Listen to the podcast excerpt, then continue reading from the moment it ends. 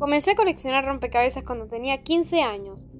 Hoy no hay nadie en esta ciudad, dicen, más hábil que yo para armar esos juegos que exigen paciencia y obsesión.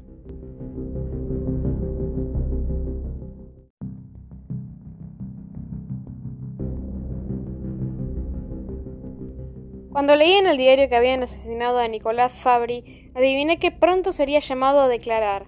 Fabri era director del Museo de Rompecabezas. Tuve razón. A las doce de la noche la llamada de un policía me citó al amanecer en las puertas del museo.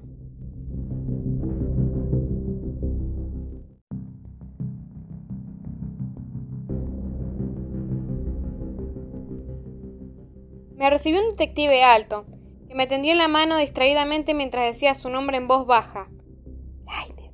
Como si pronunciara una mala palabra. Le pregunté por la causa de la muerte. Veneno, dijo entre dientes.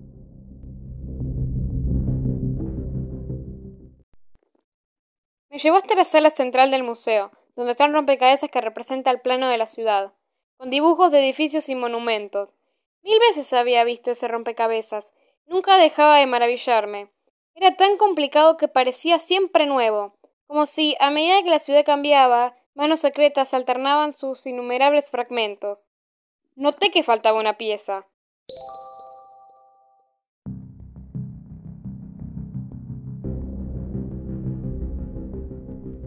Laines buscó en su bolsillo.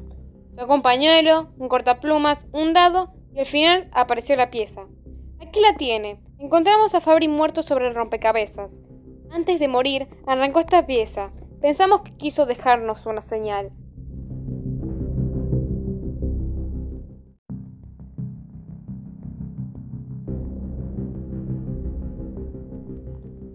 Miré la pieza. En ella se dibujaba el edificio de una biblioteca, sobre una calle angosta. Se leía, entre letras diminutas, Pasaje La Piedad.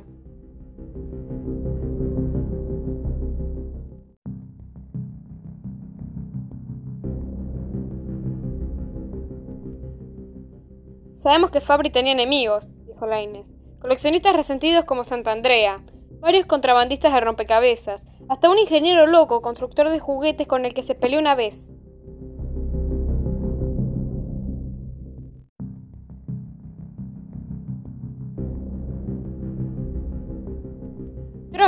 Dije. Lo recuerdo bien.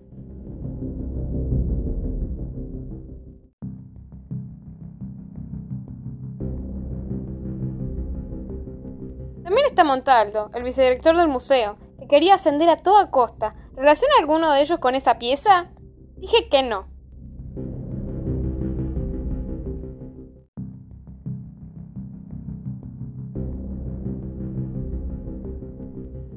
B mayúscula de biblioteca? Te tuvimos a Benveniste, el anticuario, pero tenía una buena coartada. También combinamos las letras de la piedad buscando anagramas. Fue inútil. Por eso pensé en usted. Miré el tablero. Muchas veces había sentido vértigo ante lo minucioso de esa pasión, pero por primera vez sentí el peso de todas las horas inútiles. El gigantesco rompecabezas era un monstruo espejo en el que ahora me obligaba a reflejarme.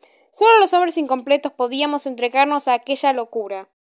Encontré, sin buscarla, sin interés, la solución.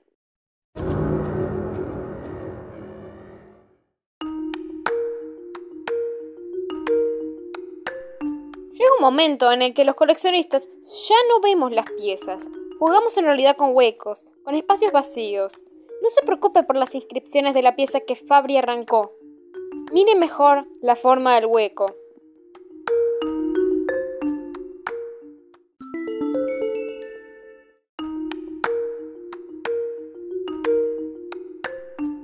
Lainez miró el punto vacío en la ciudad parcelada. Leyó entonces la forma de una M.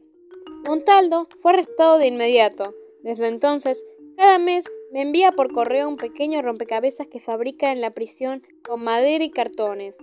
Siempre descubro, al terminar de armarlos, la forma de una pieza ausente y leo en el hueco la inicial de mi nombre.